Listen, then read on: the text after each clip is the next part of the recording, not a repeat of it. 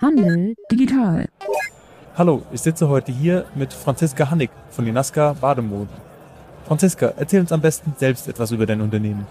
Ja, hallo, genau. Mein Name ist Franziska und ich bin die Gründerin und Geschäftsführerin von Inaska und wir produzieren nachhaltige Bade- und Sportmode ja, in Portugal.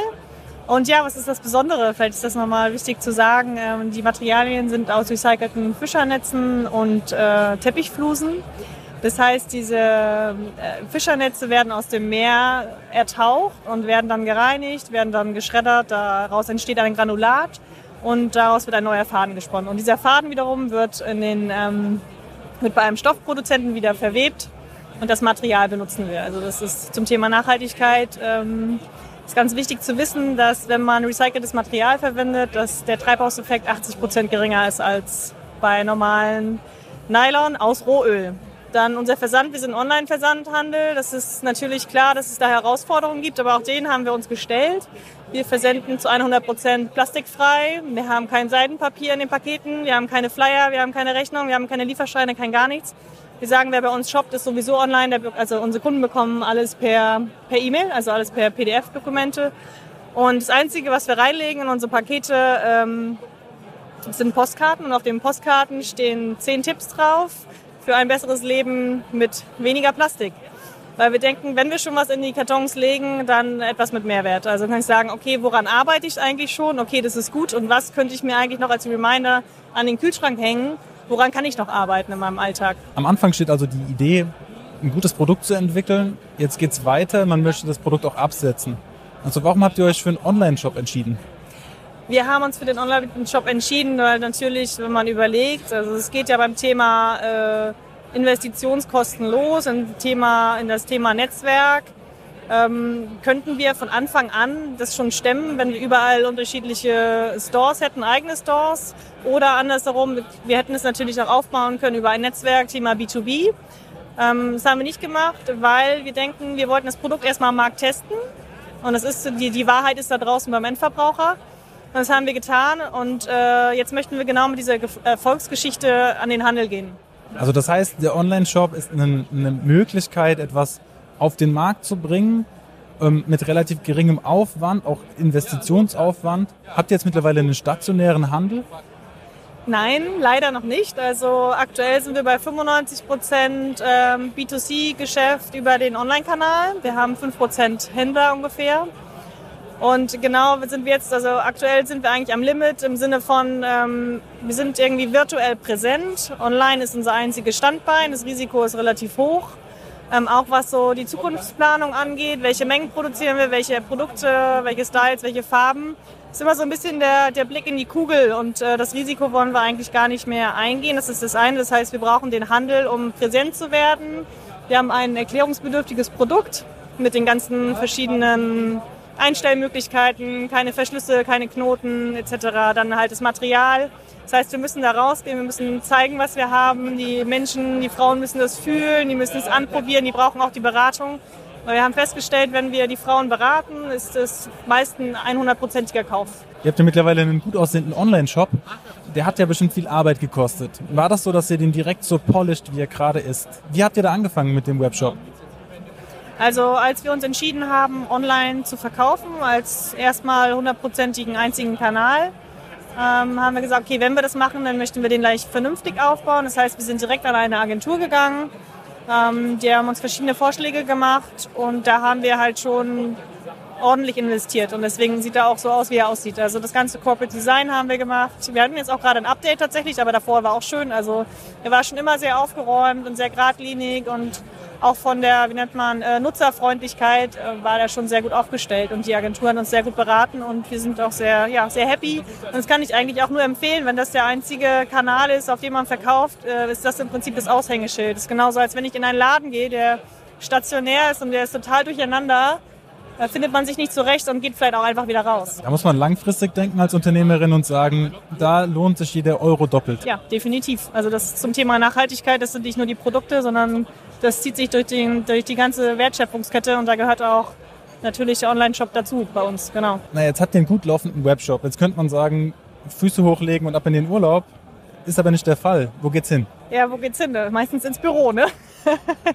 nee, also so einfach ist es nicht. Ähm, so, ein, so ein Webshop, auch der braucht irgendwie permanente Pflege. Also natürlich kann man da auch eine Agentur ansetzen, die das macht, aber ähm, wir haben da auch immer unsere, unsere Hände ähm, drauf, um das alles zu kontrollieren, ob, die, ob die, der Prozess läuft, das, ähm, das, wie nennt man das, den ganzen Einkaufsprozess, ob der glatt läuft, ob die Produkte noch funktionieren. Also das muss man schon regelmäßig checken.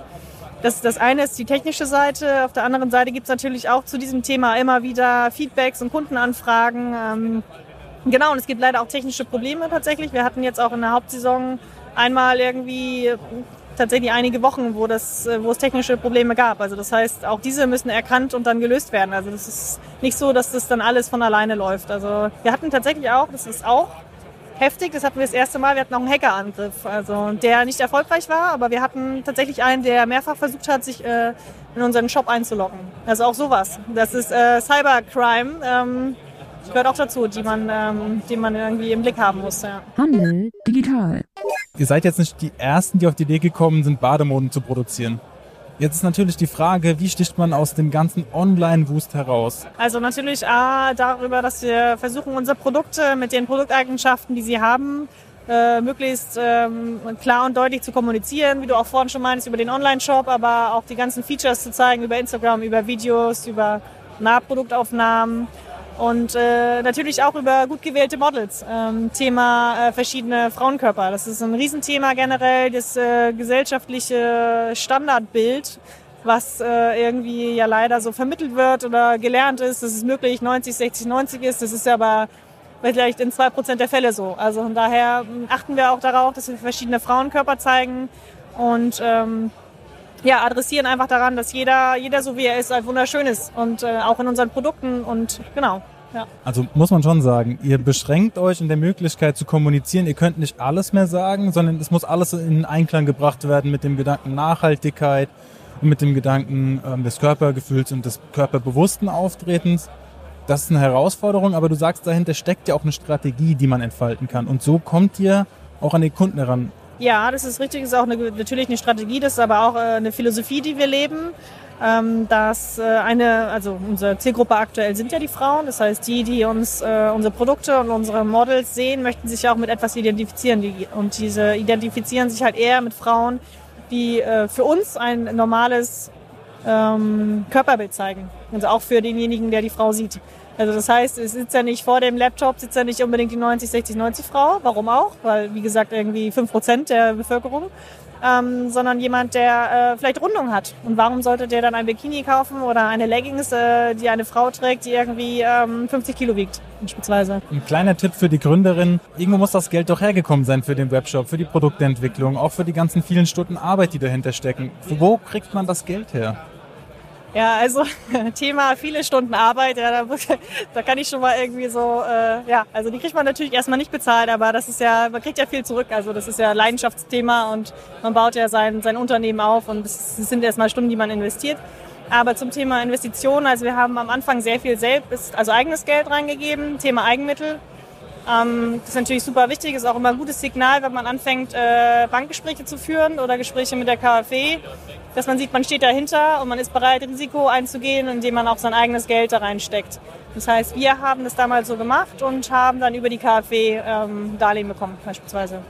Gab es auch Möglichkeiten, dass ihr vom Staat unterstützt wurdet? Irgendwas, wo du sagst, andere Gründerinnen sollten auf jeden Fall vorher nachgucken, nach Fördermöglichkeiten, nach Beratung, irgendwas, das das Land Hessen, Deutschland oder Europa auch fördert? Also ja, staatliche Förderung, da haben wir uns irgendwie nie so drauf gestürzt. Ich kann aber gar nicht so richtig sagen, warum. Ich glaube, die Katharina damals, meine Mitgründerin, hatte das schon versucht, aber ist da irgendwie damals nicht weitergekommen. Also ähm, in unserem Fall, oder gerade bei mir war das so Thema, also ich hatte ja, als wir gegründet haben, das war Januar 2016, einen drei Monate alten Sohn.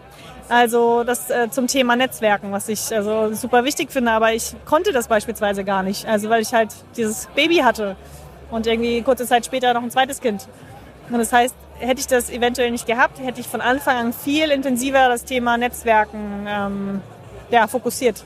Und ich glaube, ähm, das ist neben dem Thema natürlich staatliche Förderung, was sicherlich super wichtig ist und auch spannend wäre, ähm, definitiv äh, für die ersten Jahre sehr, sehr wichtig. Handel digital. Ihr seid ein kleines Unternehmen. Da ist natürlich dann die Frage auch nach der Logistik. Wie macht man das, wenn man, du hast vorhin gesagt, N100 Anfragen irgendwie kriegt? Wie behält man da den Überblick? Gerade wenn man den Versandhandel noch habt, habt ihr einen Partner, der die Logistik auch für euch ein bisschen mitträgt? Ja, wir haben ganz klassisch angefangen, äh, unsere Pakete selbst zu packen. Na, ähm, jedes einzelne Paket Irgendwann hatte das aber so eine Grenze. Ich glaube, wir haben gesagt, okay, jetzt 13 Pakete am Tag mit dem Kinderwagen zur Post fahren, das ist jetzt genug. Wir würden uns gerne auf äh, wertschöpfende Tätigkeiten äh, konzentrieren, sage ich mal so. Und äh, das war der Schritt, dass wir gesagt haben, wir gehen jetzt an einen Logistikpartner und dann haben wir 2017 die Logistik ausgelagert. Das heißt, dort lagern unsere, also das war damals in Hattersheim, jetzt ist es in der Nähe von Münster.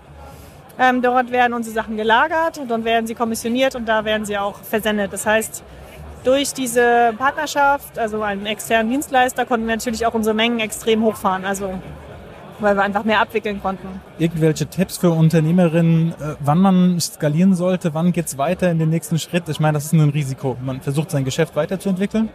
Und dann sagt man, nun, jetzt haben wir regelmäßig mehr als 13 Bestellungen, jetzt gehen wir auf den Dienstleister zu. Das ist ja keine sichere Geschichte.